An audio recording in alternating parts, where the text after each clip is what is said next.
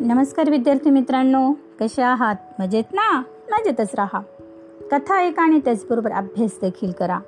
दालन संस्कार कथांचे या माझ्या नवीन उपक्रमात मी माधुरी पाटील शाळा मोडाळे तालुका इगतपुरी जिल्हा नाशिक.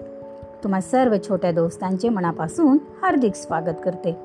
मुलांनो या उपक्रमात आपण ऐकत आहोत नाबाद चतुर बिरबलाच्या कथा. चला तर मग सुरू करूयात आजची नवीन कथा. कथेचे नाव आहे त्याची मान वाकडी का? बादशहाने बिरबलाच्या बुद्धिमत्तेवर व चातुर्यावर खुश होऊन एकदा त्याला यमुनेकाठची बरीच मोठी सुपीक जमीन इनाम द्यायचे आश्वासन दिले.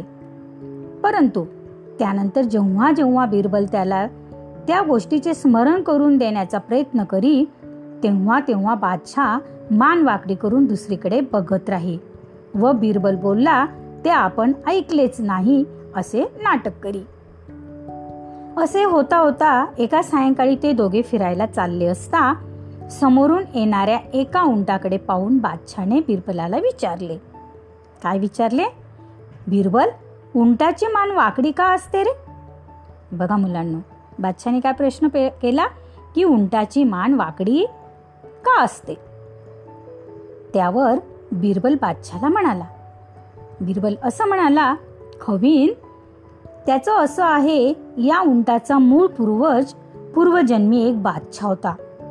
त्यावेळी त्याच्या दरबारातल्या एका मंत्र्याच्या बुद्धिमत्तेवर व चातुर्यावर प्रसन्न होऊन त्याने त्याला यमुनाकाठची एक मोठी सुपीक जमीन इनाम देण्याचे आश्वासन दिले होते. परंतु पुढे जेव्हा जेव्हा तो मंत्री त्या बादशाला त्या आश्वासनाची आठवण करून द्यायचा त्यावेळेस तो बादशाह त्याची मान वाकडी करून दुसरीकडे बघत राहायचा.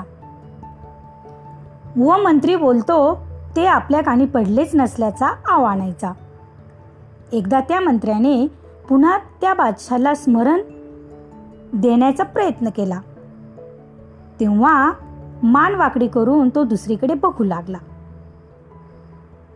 तेव्हा त्या मंत्र्याने त्याला शाप दिला हे बादशाह ज्या अर्थी मला जमीन देण्याचे आश्वासन तू दिलेस आणि तरीही तू मला त्या आश्वासनाचे स्मरण करून देतास तुझी मान वाकडी करून दुसरीकडे पाहतो आणि मला टाळतो. त्या अर्थी पुढल्या जन्मी तू उंट होशील व तुझी आणि तुझ्यानंतरच्या सर्व वंशांची मान काय होईल? वाकडी होईल. बरं का खवीन तेव्हापासूनच उंटाची मान कशी आहे? वाकडी आहे. या गणाघाती टोल्याने बादशाह भलताच लज्जित झाला. आणि दुसऱ्याच दिवशी त्याने बिरबलाला यमुन्या काठचा सुपीक भूखंड इनाम दिला. होता की नाही हुशार बिरबल? वाव. चला तर मग.